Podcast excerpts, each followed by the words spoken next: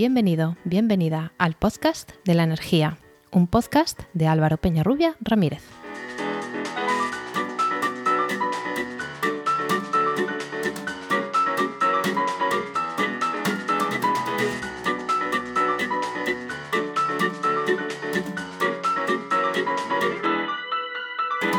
Hola, hola. Recibid la bienvenida al capítulo 16 de 24 de enero de 2022 del podcast de la energía. Un podcast de Podcastidae, la red de podcast de ciencia, medio ambiente y naturaleza. El horizonte energético ya debe basarse mayoritariamente en la generación renovable para poco a poco llegar a ser el 100%. Para llegar a ese escenario hay todavía bastante que andar y hay algunos retos tecnológicos y sociales que ir superando. Uno de ellos es ampliar el abanico del, aprovechamiento energético renovable, más allá de eólica o fotovoltaica. Hoy venimos a hablar de una de esas energías renovables de las que se habla poco, pero que puede tener un gran potencial de generación de electricidad o calor, al menos en algunas regiones del planeta. Se trata de la energía geotérmica de media y alta temperatura o de alta entalpía. Para hablar de ello, hoy tenemos en el podcast de la energía a Serezade Díaz Martos. Bienvenida. Hola, buenas tardes. Hola, eh, Serezade es geóloga con especialidad en hidrogeología y máster en energías renovables por la Universidad de Reykjavik. Pues ya veremos la, influencia de Reykjavik en la charla de hoy. Eh, en los últimos nueve años eh, se ha dedicado a la ingeniería de reservorio en ambientes geotérmicos y ha sido gerente de yacimientos en la primera geotérmica privada en México y se ha, especializado en modelado numérico en Islandia. Actualmente colabora como consultora en proyectos de media y alta entalpía, tanto para generación eléctrica como para generación de calor de uso industrial. Eh, además de esta, presentación así un poco más genérica, no sé si nos quieres contar algo de, tu, de tu carrera profesional o cómo has llegado aquí, qué te ha llevado a esto o ampliar algo de a lo que te dedicas. Sí, bueno, primero que de todo, bueno, feliz año nuevo y, bueno, muchísimas gracias Álvaro por, invitarme a, a, vuestro podcast, que es súper interesante y muy recomendable. Y bueno, pues sí, eh, creo que un poco la biografía va muy en consonancia un poco con la charla, porque voy a hablar de, casos prácticos en Islandia, eh, porque lo conozco, porque estudié allí, y en México porque trabajé en geotermia. Entonces, bueno, pues nada, yo soy, para que veáis un poco la trayectoria, yo soy geóloga, licenciada por la Universidad de, por la Complutense de Madrid y luego me especialicé en hidrogeología. Eh, trabajé como hidrogeóloga en, varios, varias empresas y proyectos. Bueno, trabajé sobre todo para el tema de AVE. Y bueno, pues por X razones me quise enfocar un poco a las renovables. Entonces, bueno, por mi, mi background, eh, pues la renovable que más cuadraba conmigo era la geotermia. ¿Qué pasa? Pues la geotermia aquí no, no, pues no, se, no se estudiaba, no había proyectos, entonces, bueno, pues eh, de los distintos sitios me decanté por Islandia, estuve allí estudiando en los 2013. 2014, antes de terminar, me contrataron en México, allí estuve trabajando tres años largos y posteriormente me, volví a Reykjavik para terminar el máster. Eh, hice el proyecto de fin de carrera en, en modelado numérico y luego estuve trabajando en México, eh, volví a Islandia y finalmente en 2018 regresé a España, donde bueno, pues he tenido la oportunidad de trabajar eh, como consultora privada en algún proyecto aquí en Europa y también en México. Entonces, bueno, pues eso es un poco la historia y ahora ya conociendo un poco el hilo, pues os contaré un poquito cómo es la geotermia en estos países y cuál es el futuro un poco también en Europa y en España más en concreto. Bien, pues hemos nombrado ya muchas veces la palabra geotermia y lo vamos a seguir haciendo. Vamos a decir, ¿qué es la geotermia? Bueno, pues la geotermia es, eh, es, el estudio de la energía calorífica que contiene la Tierra, ¿no? Así, muy genérico. Eh, ¿Qué pasa? Que aquí la geotermia la que se conoce es la de baja temperatura. La geotermia la podemos dividir, dependiendo de la temperatura, en muy baja, baja, media y alta. La muy baja, pues es un poco la que nosotros más conocemos en España y es más común, pues. Y que ya no, ya no suena raro, o sea, que ya, quien conoce algo eh, ya, ya es raro que conozca este tipo de geotermia.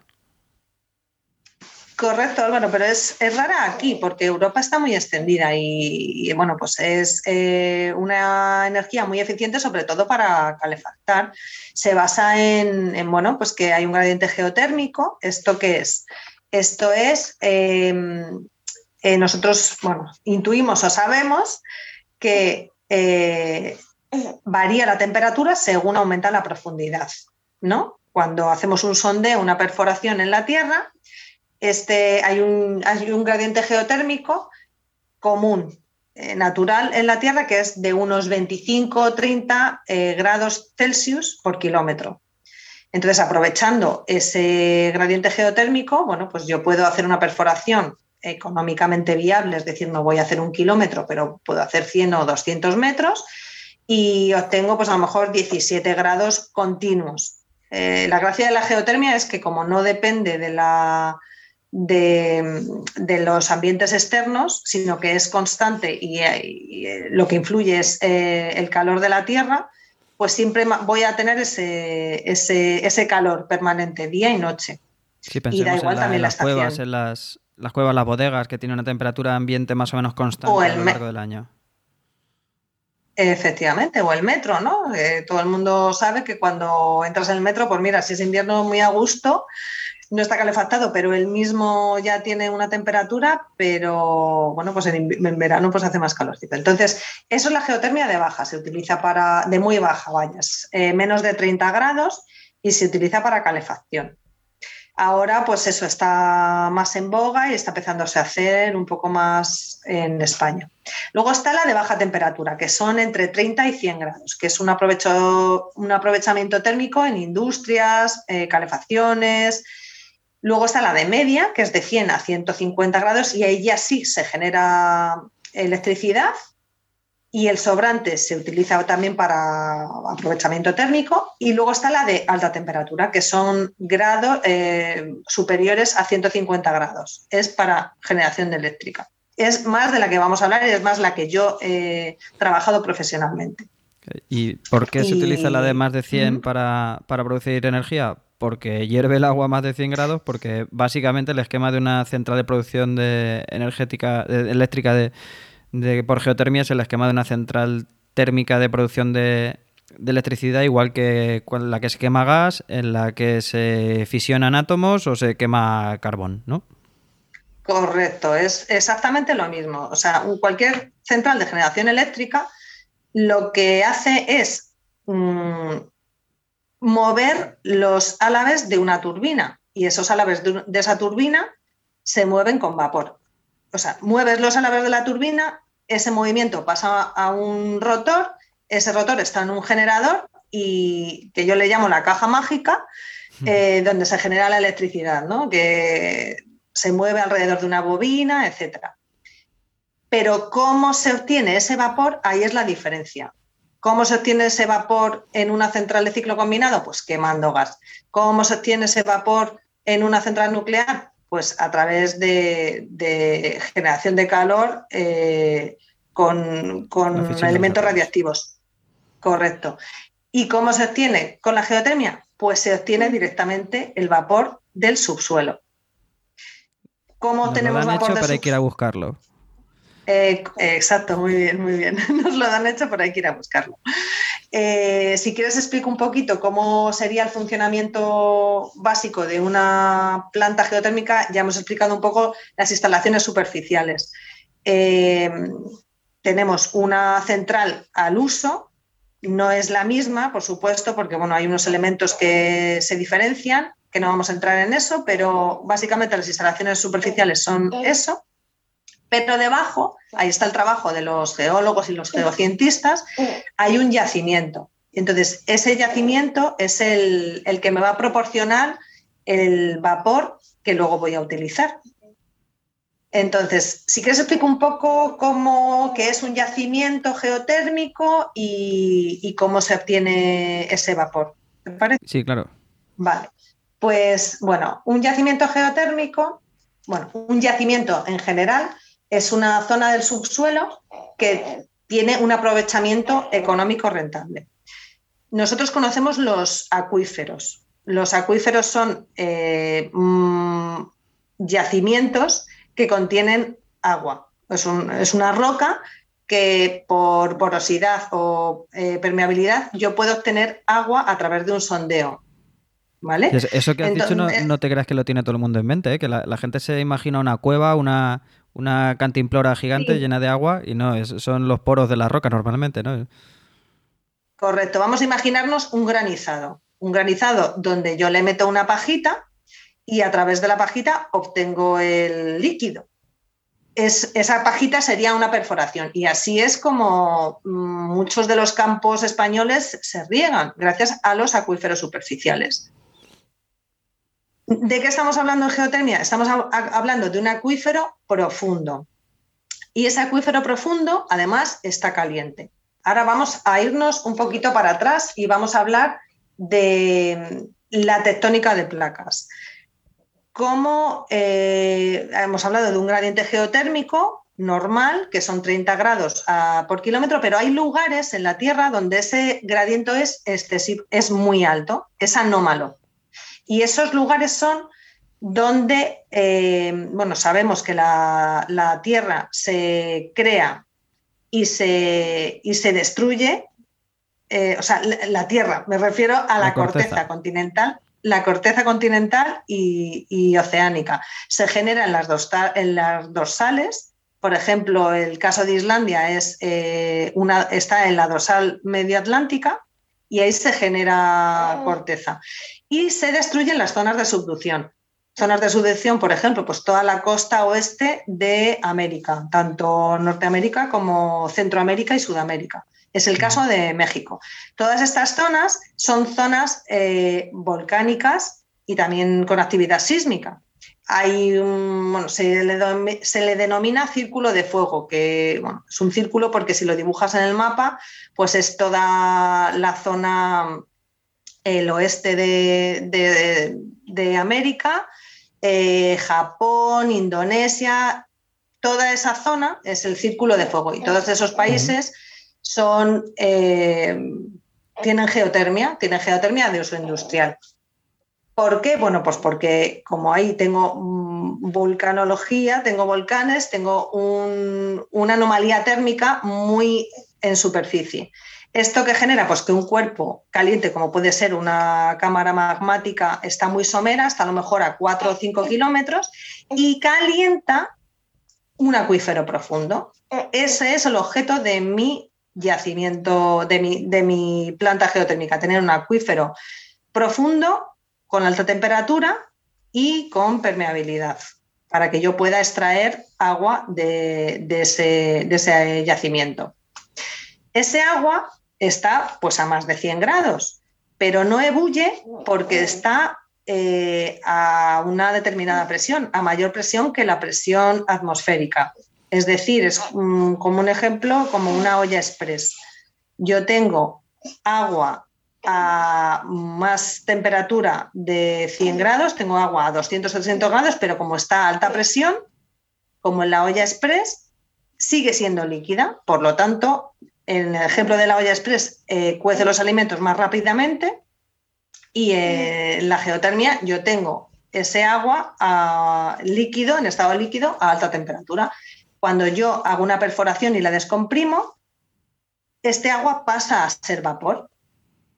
Y así es como obtengo el vapor que mueve la turbina. Esto lo, hablamos en, el episodio 12 que, hablaba del, gran apagón, que bueno, todavía no ha llegado, estamos empezando el invierno todavía, a ver si llega. Eh, que decía que hablaba del, gas licuado, de, bueno, el gas natural o el gas, el GLP. Y, hablaba de esto, que normalmente siempre nos dicen en el colegio o incluso hasta el instituto, eh, que, la, que los, los, la, materia cambia estado al subir la temperatura, pero no se hablan de, la presión. Y fíjate en cuántas aplicaciones aparece, la tenemos ahí al lado en la, en la olla a presión. Y a, la inversa también, no sé si quien nos escucha lo habrá visto alguna vez, con si metes un vaso en una campana de vacío, se le extrae el aire y se va consiguiendo cada vez una atmósfera más eh, vacía, digamos, el agua hierve a temperatura ambiente también. Entonces, eh, eso es lo que se está produciendo aquí. Hay eh, agua a gran, gran presión, la despresurizas, se separan las partículas y tienes vapor. Correcto, correcto. Entonces, ahí ya, dependiendo de las presiones y de las temperaturas, pues tenemos diferentes tipos de yacimientos. Tenemos eh, yacimientos de vapor seco, que son excelentes, pero son muy raros, es decir, es un yacimiento que solamente tiene vapor.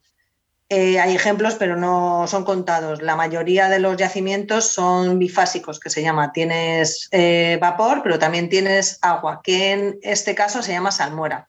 Tenemos que tener en cuenta, eh, no, es un agua a luz, o sea, no es un agua que podamos nosotros beber, es un agua date cuenta que el agua a esa temperatura diluye, igual que cuecen los alimentos, pues también cuece un poco la roca. Entonces diluye y se mineraliza muchísimo. Mm. Entonces es un agua pues que después al despresurizarla pues tiene unos problemillas químicos que hay que tratar, los geoquímicos trabajan mucho con ellos porque bueno pues puede eh, generar eh, mineralizaciones complejas y bueno, eso lo hablaremos después en la, en la parte donde explico un poco qué hacemos los geocientistas en este tipo de yacimientos. Bien. Pues eh, yo quería hablaros un poco de, de la geotermia, pues cómo, cómo bueno, eh, mi, paso por Islandia, cómo, cómo ha influido eh, la geotermia en ese país. Pues cuéntanos, sí. A ver, bueno, pues Islandia, yo llego allí en el 2013 y, bueno, pues eh, yo no había vivido en un país nórdico y yo creo que ahora ya además se puso muy de moda eh, porque abrió mucho las puertas al turismo y muchas personas ya lo conocen y además tenemos en la cabeza un poco a Islandia como un país moderno, económicamente muy, muy productivo, muy estable y tal, pero no siempre fue así. Eh, es un país que, que bueno, eh, se independizó de Dinamarca en el 1874. Era un país eh, pues básicamente de pescadores, con bastante pobre y además, bueno, pues eh, está en el círculo polar ártico. Eh, es un clima bastante hostil, ya no solamente por el frío que hace, sino porque seis meses al año es de noche. Entonces eso acarrea mucho, mm, muchos bueno, problemas, muchas circunstancias, muchas casuísticas. Por ejemplo, no hay el crecimiento vegetativo, el crecimiento vegetal es muy escaso. O sea, que crezca un vegetal o, un árbol es complicadísimo allí. Entonces, em, hasta 1970, pues la, mayor parte de la producción eléctrica era de combustibles fósiles. imagínate una isla en medio del Atlántico, pues cómo llegan los combustibles fósiles. Pues son muy caros, hay que transportarlos, etcétera. Y bueno, pues eh, los islandeses utilizaban la geotermia de manera local. Ellos tenían sus pozos, eh, pues hacían sus calefacciones allí mm, como podían un poco. Eh, un, uso, tradicional que yo conozco de, la geotermia, yo me he comido en las Azores un cocido hecho con geotermia. No, sé si lo habrás visto tú también, imagino, un agujero en el suelo directamente, además venía, eh, para reutilizarlo, pues ponían como una especie de, tubería de hormigón, como las que se pueden utilizar en saneamiento, en algunas canalizaciones, y ahí metían la olla, claro, no, no era gran temperatura, pero a, a un metro del suelo estaba dos o tres horas y se hacía un cocido a fuego lento estupendo. Estupendo, seguro que estaba buenísimo. A lo mejor te sabía un poquito de azufre, porque esa es una de las características. No, pues estaba, estaba sellado, estaba, bueno, sellado, ah. en la medida de lo posible estaba tapado, pero es verdad que alrededor sí que había pues las manchas en el suelo así amarillentas y demás que del, Correcto. del azufre, sí. Y ese olor a huevo podrido que es un poco característico de la geotermia. Bueno, las Azores es otro ejemplo que eh, recientemente ha instalado geotermia, tienen una planta de producción eléctrica pues no hace mucho tiempo. Entonces, bueno, pues eh, Islandia lo que pasa es que fueron pioneros. En los 70, pues eh, las autoridades locales empezaron a ver cómo podían hacer este sistema un poco más local, eh, perforaron los primeros pozos, eh, hicieron la primera calefacción centralizada y en los 60 pues ya se metieron un poco a, hacer investigación, a hacer fondos de mitigación geotérmica. Eh, bueno, esto también hay que comentarlo, esto, esto, es importante porque en un proyecto geotermoeléctrico una de las mayores partidas es la, los pozos, son pozos bastante profundos, tienen entre pues, 1.500 a 3.000, 4.000 metros y, bueno, pues no todos los pozos salen bien. Por diferentes causas, pues puedes tener un, poco, un pozo seco o un pozo en una ubicación no deseada. Y estos son muchos millones de euros perdidos. Entonces, mm, bueno, pues tiene que haber un marco jurídico, administrativo que favorezca este tipo de, inversiones. Y bueno, pues Islandia, em, también otro, otra característica reseñable que no todo el mundo lo sabe y es que, bueno, yo creo que todo el mundo sabe que toda su producción eléctrica es renovable. Pero lo que no sabemos, eh, o yo no sabía cuando llegué, es que ellos pueden generar toda su electricidad con la hidroeléctrica, que tienen unos ríos que vienen de, de glaciares, que bueno, ellos, bueno, impresionantes, vaya pero eh, la geotermia la tienen porque, pues porque les produce calor, claro. Eh, como ellos tienen geotermia de alta, porque de baja no tienen, tienen de alta directamente, pues y pasan el ya sistema... 4 metros y ya es de alta temperatura. casi, casi que sí. Eh, bueno, producen electricidad eh, y bueno, el 80% de la población vive en Reykjavik, eh, que es la capital. Entonces, bueno, pues a como a 30 kilómetros está un yacimiento que se llama Heliseidi. Eh, bueno, la planta se llama Heliseidi. allí tiene su planta, tienen sus pozos, generan electricidad y eh, mediante un intercambiador de calor, porque ya he comentado que la salmuera es eh, muy mineralizada y puede ocasionar problemas químicos, hacen un intercambio de calor con agua fresca y ese agua, mm, ese agua buena, eh, sin mineralizar me refiero, y ya caliente, la mandan a Reykjavik, donde bueno, la distribuyen en una red de distribución eh, local y también tienen un sistema muy interesante que es de almacenamiento, porque, bueno, pues dadas las condiciones climatológicas, ellos se aseguran de tener, mm, bueno, tienen unos tanques enormes y tienen un, bueno, esos tanques les permiten estar hasta cinco días sin calefacción, por, eh, o sea, teniendo calefacción en ese agua que guardan como vaca, porque, bueno, pues algún problema en la planta o lo que sea. Y, bueno, pues es un ejemplo de cómo un país eh, ha pasado de ser un país de pescadores con una economía muy, muy limitadita bueno, yo cuando vivía allí era, era, era estudiante y recuerdo eh, los, eh, bueno, nos cobraban electricidad, claro, y la electricidad pagábamos, mm, al cambio eran 10 euros entre tres personas al mes. Esto era lo que se paga y es lo que se paga ahora, o sea, eh, la electricidad, claro, montaron esto en los 70, ya está amortizado y, bueno, pues un país con electricidad casi, casi gratis da mucho juego. Por ejemplo, eh, recuerdo, bueno, todas las, eh, las, empresas que generan aluminio estaban implantadas en varios países, han ido cerrando y, en, Islandia continúan porque la electricidad es muy barata. Es una industria que consume mucha electricidad y, económicamente es viable. Y bueno, pues eh, también comentar un poco cómo he visto yo la evolución de, de, los planes que ellos tienen. También es un país bueno, que tiene una visión así largoplacista, que a mí me sorprendió bastante cuando estuve yo la primera vez. Yo viví dos años en épocas separadas. Estuve primero en el 2013, cuando hice el primer año de máster, y allí me hablaban, que yo me acuerdo mucho que me chocaba, eh, de, proyectos a 25 años. Entonces, eh, como ellos ya tenían eh, el país electrificado, o sea, la electricidad es mm, renovable, gratuita, iban a por la electrificación de la, del parque móvil. Entonces tenían un plan a 25 años y, bueno, cuando volví cuatro años más tarde, ya vi eh, las primeras gasolineras eléctricas. Entonces, dentro de su plan, que ya te digo que es jurídico, administrativo, económico, eh, las recargas eran gratuitas y tenían pues sus subvenciones para la gente que se comprara un coche eléctrico, tenía garantizado el suministro gratuito y bueno, y parking y todo ese tipo de cosas durante cinco o seis años y a partir de ahí empezarían a cobrarlo para animar un poco a, que la gente eh, electrificara su, transporte.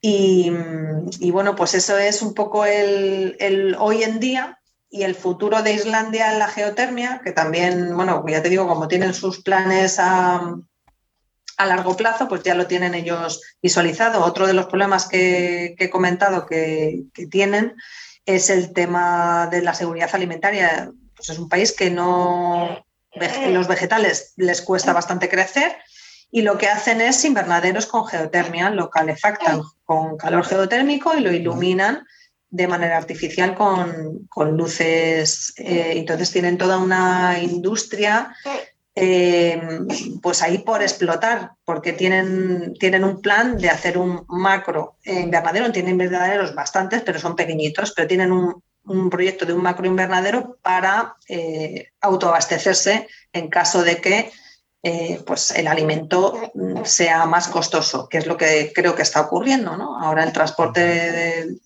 de, todo es mucho más caro y, bueno, pues eso es un poco su, su proyecto. La verdad es que es impresionante lo que estás contando, que es verdad que tienen recursos para aburrir, ¿no? Entre hidroeléctrica y, geotermia, pero también hay que tener voluntad de hacerlo, ¿no? Y darte cuenta de que tienes el problema y que tienes las soluciones al alcance de la mano y poner todos los recursos para, para unir esas circunstancias. De luego es eh, también, bueno, recordemos que es el país también que, que decidió no pagar a los bancos, ¿no? y por lo que decías, que, es, un país curioso, es pequeñito, pero que, por lo que parece es, muy interesante de, visitar y de estudiar por todos los, aspectos que estás contando. Sí, como todo, nada es idílico, pero, pero sí tienen su parte buena. Y una también es, es hay que reconocer que es un país muy pequeño y es más fácil hacer esas interacciones, por ejemplo, público-privadas. Yo cuando estuve en la universidad veías muy, una cosa que funciona muy bien, ¿no? Empresas públicas, eh, o sea, empresas privadas y públicas eh, trabajando de la mano, porque es la manera en la que se saca este tipo de proyectos. Son, son muy caros y son a largo plazo, entonces tienes que tenerlo todo bastante eh, engranado. por ejemplo, la investigación que está ahora Islandia metida en el tema de la geotermia, porque bueno, el mundo geotérmico es muy pequeño. Hay unos cuantos países que son los que están liderando la geotermia, pues que son Islandia, Nueva Zelanda, Estados Unidos y, poco más. Luego ha habido, bueno, hay más países con geotermia, pero sobre todo los que están despuntando yo creo que son estos. Eh, Islandia se está enfocando, por ejemplo, en, los fluidos supercríticos. Eh, bueno, es un proyecto eh, en el que, bueno, eh, los fluidos supercríticos, todos conocemos los, eh, el, bueno, el, punto triple del agua, ¿no? Sabemos que a cero grados tenemos fase gaseosa, líquida y sólida, pero hay un punto a 274 grados Celsius en el que pues, la entalpía se dispara. Eh, ¿Esto qué quiere decir en términos económicos? Pues que si yo tengo una planta de 25 megas que me la está suministrando, ponte nueve pozos de normales, pues con uno supercrítico la coparía. Pero claro, eh, hay dificultades, si no se haría. Las dificultades pues son eh, de materiales, no hay materiales pues, que aguanten esas temperaturas. Eh, y luego también químicas, hay mucho, mucho problema, pues eh, si he dicho que ya la salmuera está mineralizada, estos fluidos supercríticos tienen unos problemones ingentes, entonces ellos están investigando, llevan ya eh, pues dos, dos pozos perforados en estas condiciones, se llama, el proyecto se llama IDDP, han hecho el 1 y el 2, Icelandic Deep Drill, y, bueno, pues han perforado, han llegado hasta el magma y han tenido, pues ha sido un fracaso entre comillas, ¿no? Ellos ya saben que, bueno, que van a encontrar muchos problemas y, en esos problemas buscan las soluciones y perforan otro. Y esto es un proyecto de colaboración público-privada ejemplar. O sea, ahí están metidas todas las empresas eh, que hacen eh, perforación, las empresas que tienen plantas, el Estado y todos colaboran para, bueno, pues eh, formar a personal y tener pues patentes en este, en este futurible, ¿no? Entonces, bueno, pues, pues sí, es, es, muy interesante, es un país muy interesante y desde el punto de vista geotérmico, desde luego, un referente. Y otro referente es México. Sí, México eh, es un referente y además, bueno, pues porque yo trabajé allí durante tantos años, pues lo tengo ahí, tengo un pedacito de, de, mi corazón allí. Entonces, bueno, de México yo eh, pues quería comentar un poco eh, yo allí lo que hice es trabajar en una empresa, en una industria. Bueno, quiero decirte, en Islandia estudié, también colaboré con empresas, pero lo que es trabajar en una empresa, ver el día a día de un proyecto geotérmico fue en México. México también inicia en, en, la, en, la, geotermia en los años 60. Em, cuando bueno, pues, eh, el ingeniero Luis de Anda Flores visita Larderelo, porque todo esto de la geotermia empieza en Italia, curiosamente. Y bueno, pues ve que puede replicar algo, algo así en, México. Entonces vuelve a México y hace la primera perforación en, en Paté, en el, en el estado de Hidalgo, y después, bueno, pues eh, se forma Comisión Federal, es, él es uno de los ingenieros que, que, forman esta, bueno, Comisión Federal es la, entidad estatal que, bueno, es la que tiene casi todas las plantas en México. Eh, creo que tiene cinco o seis grandes plantas. Están los humeros, azufres, cerbrígenes, cerro prieto. Cerro prieto es eh, la segunda más grande del mundo. Y bueno, es una planta que tiene 700 y pico megas instalados, es una señora planta. Y bueno, pues yo de, México y, de, la geotermia en particular quería un poco hablar un poco de las etapas por las que pasa un, un proyecto de este tipo.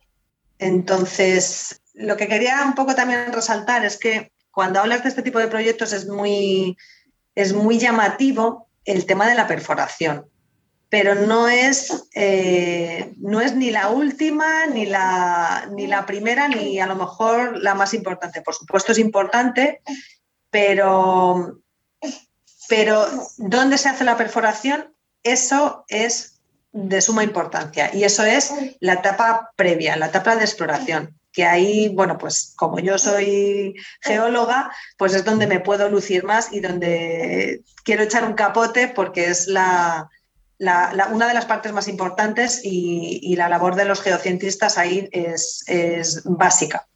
Entonces, bueno, hemos hablado de un yacimiento, pero hay que localizar este yacimiento, eh, definir, definirlo eh, geográficamente y, saber un poco cómo funciona, porque hemos dicho que es una renovable, pero ¿por qué es una renovable? Porque yo estoy extrayendo un fluido, pero tengo que reinyectarlo y de la manera en la que yo lo reinyecte, eh, lo, voy a hacer renovable o no.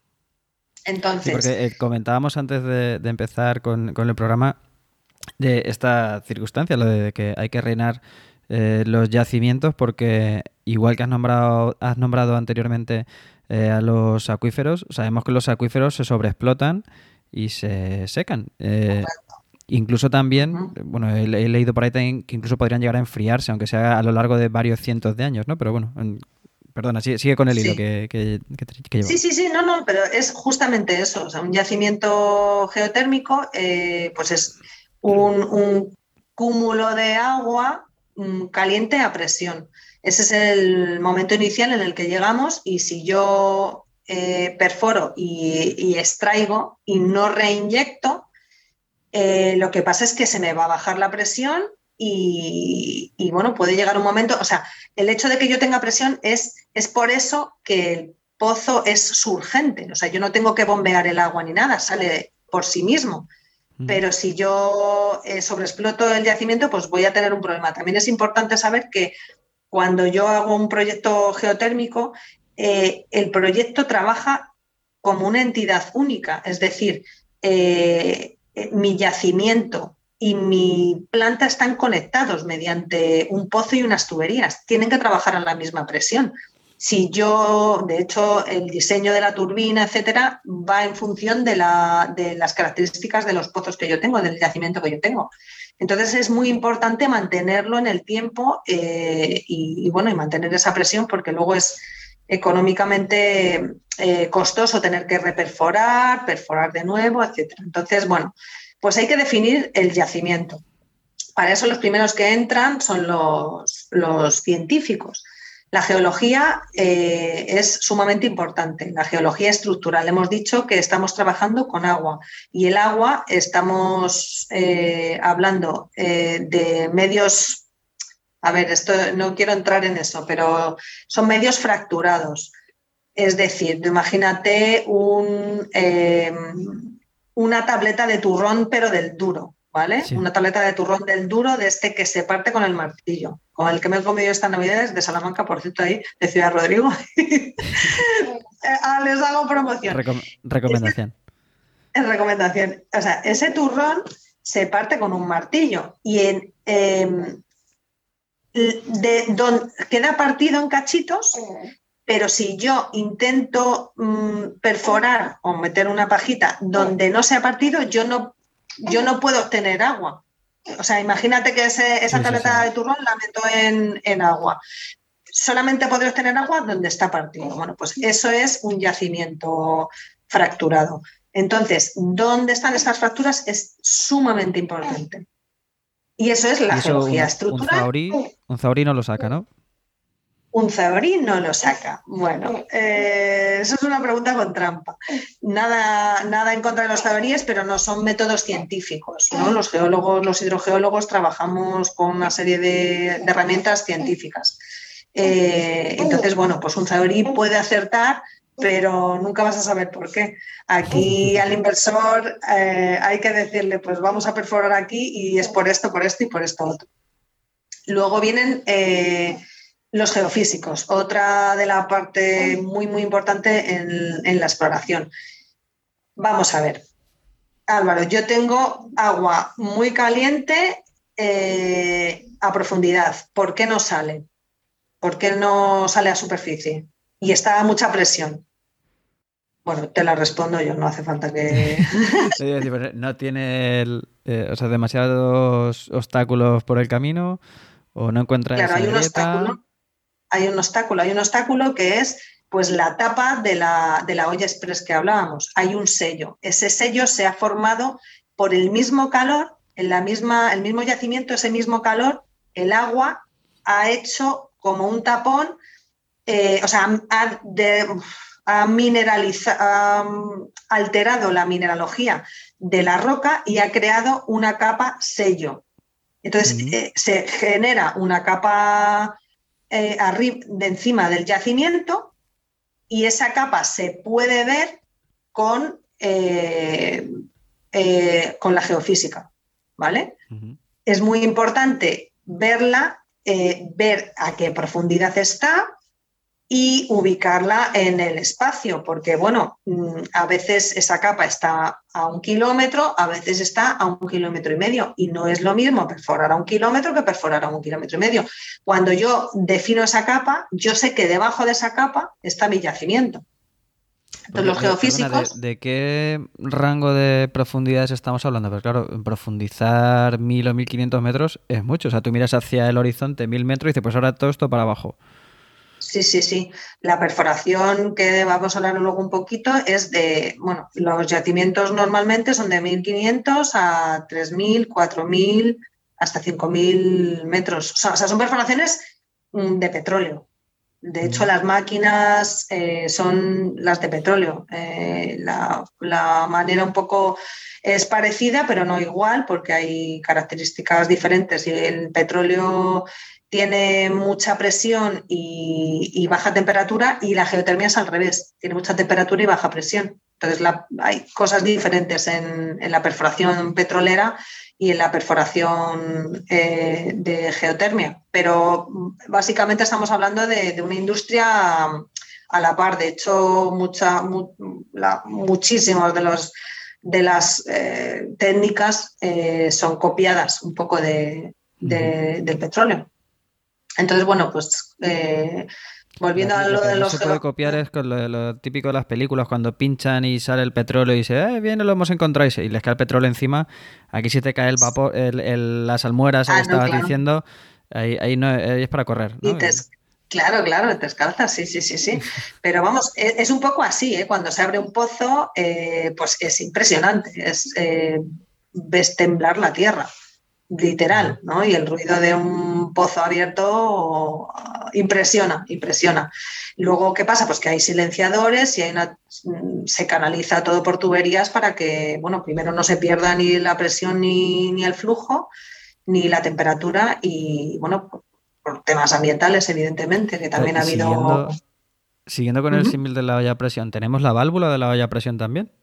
O sea, quiero decir, ese pozo lo podemos controlar y cerrar, y controlar el flujo. Sí, podemos controlar el flujo. Eh, eh, lo que pasa, o sea, bueno, mm, a veces me han preguntado, ¿se puede eh, regular hasta cierto punto? tú puedes cerrar un pozo, pero cuando yo cierro un pozo, lo que hago, te imagínate, yo tengo una olla express con el pitorrito medio abierto y está, y está saliendo. Cuando yo cierro el pozo, lo que hago es no dejar salir el vapor. El vapor eh, en superficie del pozo, ¿no? imagínate, en la boca del pozo, se enfría y se condensa. Y genera una capa de, agua fría que para abrirla, pues hay una serie de técnicas que tarda un tiempo, ¿vale? Entonces, yo no puedo abrir y cerrar un pozo, eh, te lo digo esto porque me lo han preguntado para el tema de, mix energético. Yo no puedo abrir y cerrar un pozo instantáneamente. Tiene, tarda, tarda. Entonces, cuando yo tengo un pozo abierto, ese pozo no se cierra jamás. O sea, eso dura hasta la vida útil del pozo, que puede ser 10, 15 años, lo que sea. 20, 30, lo Para que quien no, no, lo haya entendido, cuando dices de mix energético, eh, es muy importante cuando está cualquier central de producción inyectando a la red, no tanto, o no, además de la cantidad de energía que, que inyecta, sino el poder controlarla para adaptarse a la demanda cambiante que cada segundo va variando. Entonces, es interesante tener eh, pues una cantidad de energía adecuada inyectándose a la red, tanto en cantidad como que pueda seguir esa curva eh, cambiante de la, de la, demanda. Entonces, la geotermia, por lo que dice, puede regularse en cierta medida, pero no es, no es la mejor para hacer el seguimiento fino.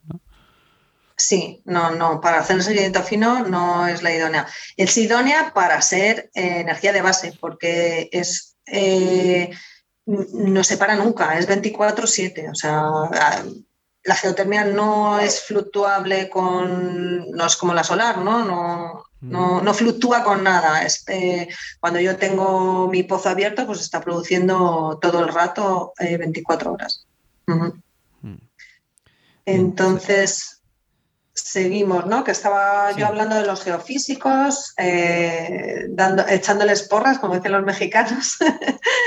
y bueno, pues eh, nada, pues los geofísicos ya hemos visto un poco la importancia. Tengo que definir mi yacimiento, ver dónde está esa capa sello y así ubicar mi, yacimiento para bueno, ir, ir más fino.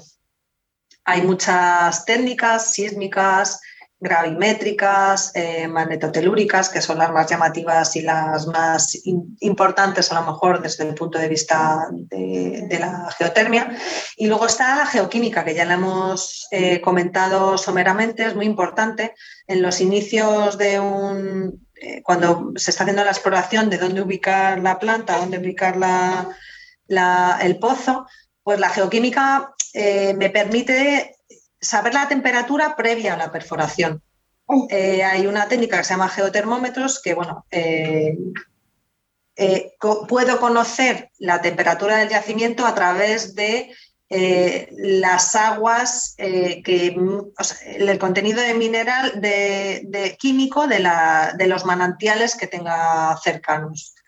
Eso por un lado, desde el punto de exploración es muy importante y también es eh, muy importante para conocer, bueno, eh, digamos que el yacimiento se recarga por un lado y se descarga por otro, ¿vale? Tiene como una circulación interna a modo convectivo. Bueno, pues la geoquímica es capaz. nos hagamos una idea, en una caldera de agua tenemos la fuente de calor, el quemador de gas o de, de gasoil, lo que sea, y el agua entra por un sitio y sale por otro. Aquí ese circuito lo, estaríamos estableciendo, ¿no?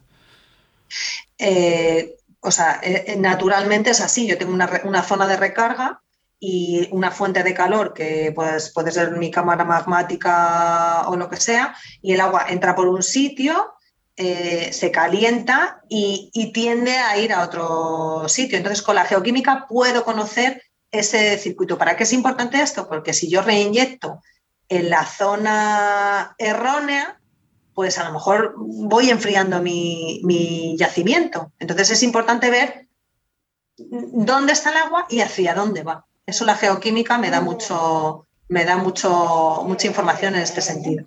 Claro, pero por lo que hablábamos antes de que se puede agotar un, yacimiento, eh, es importante esta recarga. Claro, si nos sacamos todo el, agua que naturalmente tenía un ritmo de recarga y nosotros lo estamos acelerando, y claro, si no se produce esa recarga, nos quedamos sin, pozo.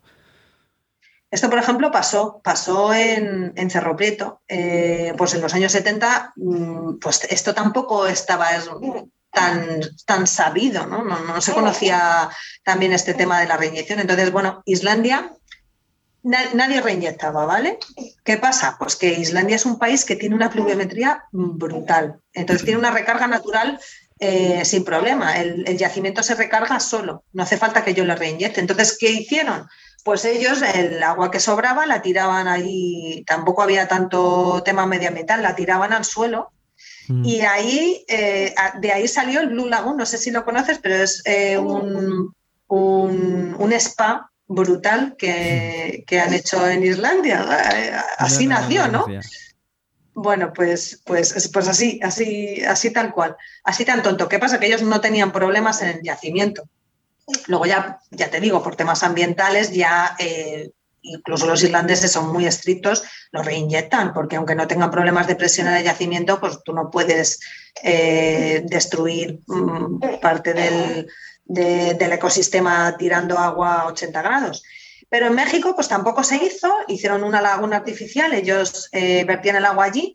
Y, bueno, esta planta, Cerropito, está en Mexicali, es una zona desértica, ¿Y qué pasó? Pues que poquito a poco, poquito a poco empezó a bajar la presión, a bajar la presión y empezaron a tener que cerrar turbinas. Ahora, claro, eh, tiene una laguna enorme con agua que ha estado pues eh, decenios allí eh, vertiéndola, pero claro, se les ha agotado el, no se les ha agotado completamente, pero han tenido que hacer un programa de reinyección y, bueno, pues en fin, así es como la geotermia ha ido un poco avanzando en, en conocimiento y, así está la cosa. Es importante la reinyección. Que es, una técnica que tiene mucha... la curva de, aprendizaje de esta tecnología está mucho más... Eh, por mejorar que otras tecnologías, ¿no? Igual que la fotovoltaica, hemos visto que la última década ha bajado muchísimo los costes y ha, mejorado las prestaciones, o la, eólica también, que ahora un aerogenerador tiene dos o tres veces la, la, potencia que tenía hace no tantos años, pues la geotermia, esa curva de aprendizaje está todavía subiéndose, ¿no? Bueno, yo no diría, yo no diría tanto. Yo creo que la geotermia está bastante consolidada. Eh, que tiene sus problemas, sí. Eh, bueno, sus problemas o, sus, sus, nichos de aprendizaje, pero un poco como todas. También el petróleo, bueno, pues las técnicas de prospección llegan hasta donde llegan y hay mucho por mejorar. Eh, ¿Que hay mucha investigación todavía por hacer? Por supuesto, pero técnicamente ya es viable y ahora lo que está pasando en Europa es que ya, bueno, hablaremos un poquito más tarde de Europa si quieres, no me quiero meter ahora en ese tema, pero yo creo que, o sea, técnicamente es viable, económicamente es un poco el, punto y eso es lo que ya se está superando mm, un poco por, sobre todo por los precios de, las materias primas ahora. Vale, pues seguimos. Vale, pues nada, estaba un poco con el tema de la exploración y, ya había, hablado de la geología estructural, de la geoquímica y de la geofísica. Y después viene la etapa de perforación, que también la hemos comentado, tampoco me voy a, extender en ella, pues es, eh, ya hemos dicho que son técnicas de, parecidas a una perforación de petróleo, entre 1.500, 3.000, 4.000 metros.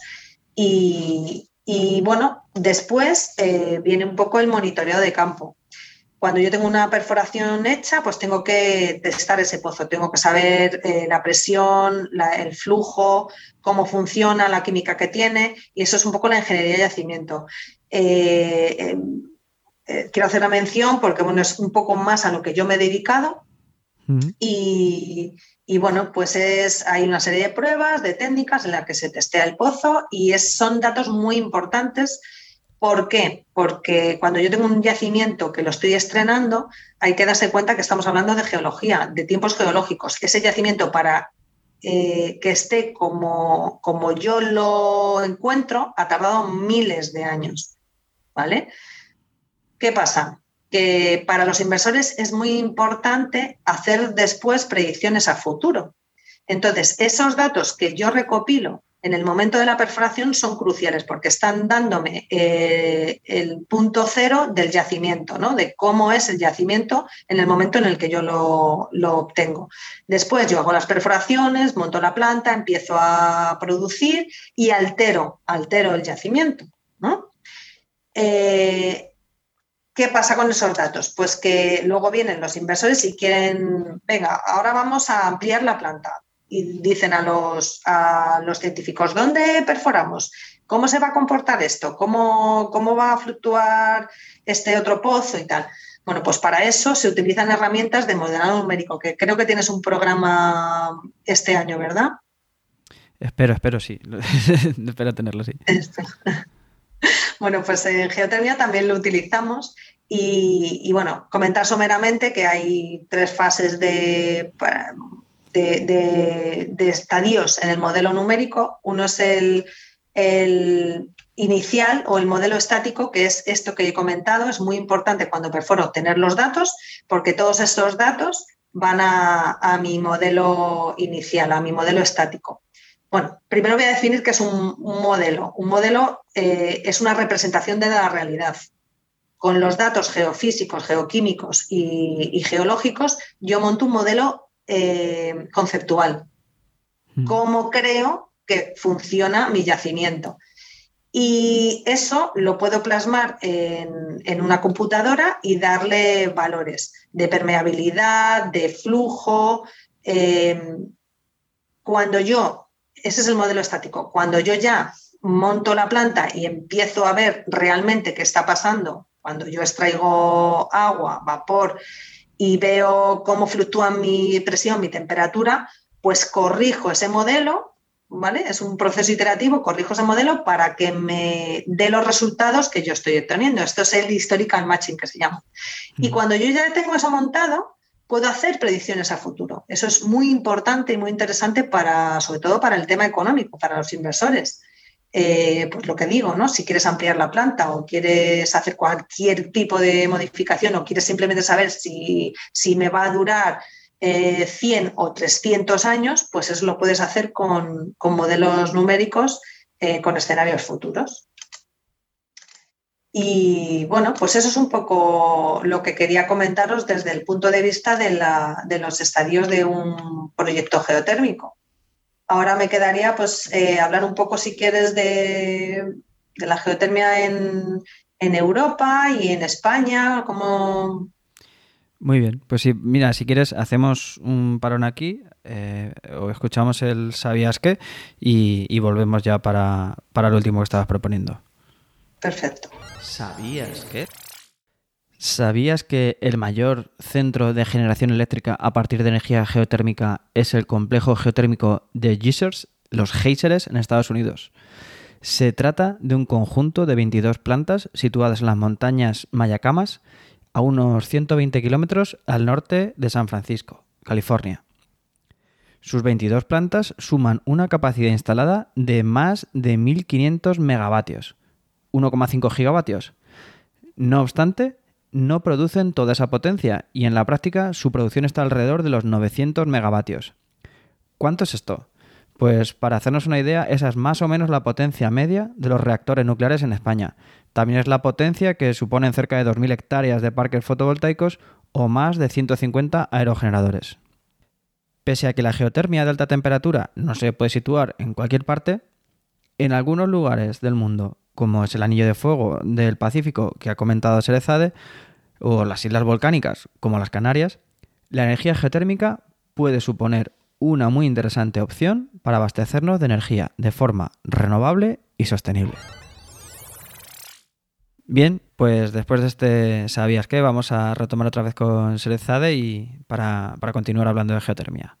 Mm, vale, pues nada, ya por último hablar un poco de, eh, porque bueno, hablamos de la geotermia en sitios muy exóticos, eh, Islandia, México, Indonesia, tipos eh, países así que nos suenan lejanos, pero bueno, en Europa hay que, hay que tener en cuenta que ya se está implementando la geotermia de media y alta y alta temperatura, más de media eh, en realidad. Lo que en Europa, por ejemplo, en París tenemos ya una, una red de calefacción interesante, que calefactan a 5.000 500.000 hogares, perdón, no 5.000, 500.000 eh, inician, bueno, ya tienen un recorrido largo, eh, empiezan como en los años 30 y ahora, bueno, pues está, ellos perforan a, a unos 1.500 metros y están viendo a ver si perforan un poquito más más profundo para, captar otro, otro acuífero. Tienen, pues eso, eh, calefactan, eh, extraen agua de unos 60, 80 grados. Entonces, quiero decirte que eh, en París es este ejemplo. Luego hay países europeos que lo que hacen es utilizarlos para invernaderos. Y bueno, países europeos y, aquí en España. Yo trabajé en un, en un proyecto en la provincia de Almería para, para, este caso, ¿no? Para, para calefactar invernaderos. Y, bueno. perdona, ¿en eh, Almería hay eh, alguna actividad, bueno, iba a decir volcánica? O sea, no sé si. Eh, ¿Qué requisitos tenemos para, para, poder acceder a la energía geotérmica? ¿Hace falta que estemos debajo de un volcán? ¿O en alguna zona de las que has nombrado de subducción o Mm, donde hay una actividad geológica muy importante o en, cualquier sitio con la profundidad adecuada podemos llegar a, esas temperaturas, al menos las medias? Eh, a ver, en cualquier sitio se pueden llegar, pero el problema es a qué profundidad, ¿no? Porque si voy a llegar a los 8.000 metros, pues no viable, no, no es Si llego al, magma, al, núcleo de la Tierra, pues claro, claro, hace calor. Claro, el tema es que sea económicamente viable, eh, pero efectivamente no hace falta que sea eh, un vulcanismo tan brutal como en estos lugares que hemos hablado. Eh, por ejemplo, en España, España tiene su potencial geotérmico, tuvo vulcanismo, un vulcanismo muy chiquitín, bueno, pues que está ahí en Olot, en Ciudad Real, eh, pero bueno, lo, que pasa en, la Almería es que la zona sur de España, bueno, es otra placa. Es que en España no conocemos mucho la geología de, nuestra, de nuestro país, pero la placa de Alborán chocó con, la placa ibérica y se formó pues, la, cordillera mm, eh, Sierra Morena, todo esto. Entonces, hay, hay manifestaciones termales en Granada, eh, Almería. Entonces, eh, lo que quiere decir es que no solamente por vulcanismo, sino también por metamorfismo. Y es, el caso de Almería, ¿vale? Eh, este, esta presión generó un. Bueno, esta presión genera temperatura. Y eso es lo que se explota allí. Y bueno, ya por último, hablar un poco de Canarias, que en Canarias tenemos geotermia de alta al uso. Geotermia de alta. ¿Hay actividad volcánica en Canarias?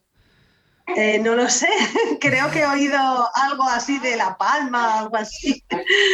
Sí, sí, o sea, ahora pues creo que ha quedado ya patente y evidente y, me consta que hay ya personas viendo un poco la posibilidad de hacer este tipo de proyectos en, Canarias, porque bueno, pues ha quedado evidente que, la geotermia está ahí, que el calor está ahí y que ahí se puede usar y se puede, y pues, se puede hacer una industria con ello. O sea, eh, vamos, Canarias es un, es un objetivo claro, igual que Azores, eh, donde se puede hacer geotermia sin, sin, mucha, sin mucho trabajo, vaya.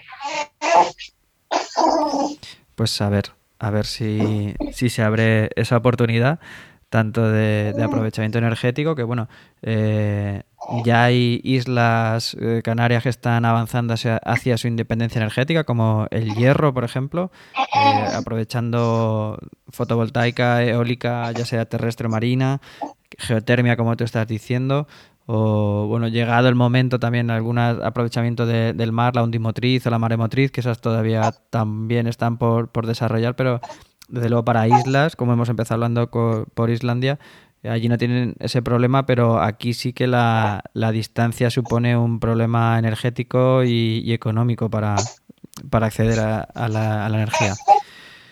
Bueno, pues no sé si nos quieres añadir algo más.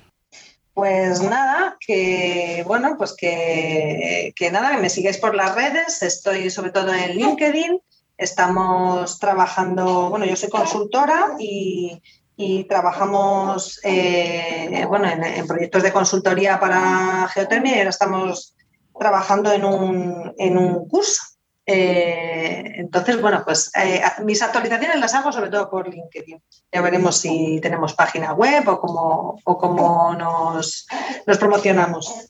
Y nada, muchísimas gracias Álvaro por tu, por tu oportunidad a ti, quien le interese saber más sobre geotermia y si necesita servicios de, relacionados con la geotermia, bueno, geotermia o, geología en general, y le interesa ese curso que dices que estáis preparando, que, se, que esté atento a, tu LinkedIn, ¿no? Que dejaremos en las, en las notas del programa.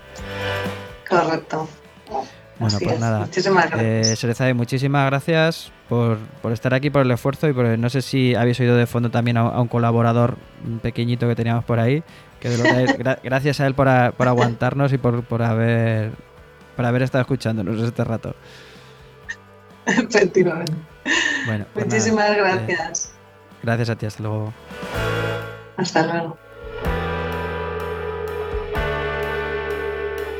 Y hasta aquí este episodio 16 del podcast de la energía. Si te ha gustado, te sugiero que te suscribas. Si crees que a más personas les puede resultar interesante, me ayudaría mucho que lo compartieras. Y si lo que quieres es hacer una sugerencia, un comentario, valoración o corrección, lo puedes hacer encontrándome en mi perfil de LinkedIn, Álvaro Peñarrubia Ramírez, o en la página y redes sociales de Podcastidae, y en Twitter con el hashtag El Podcast de Energía.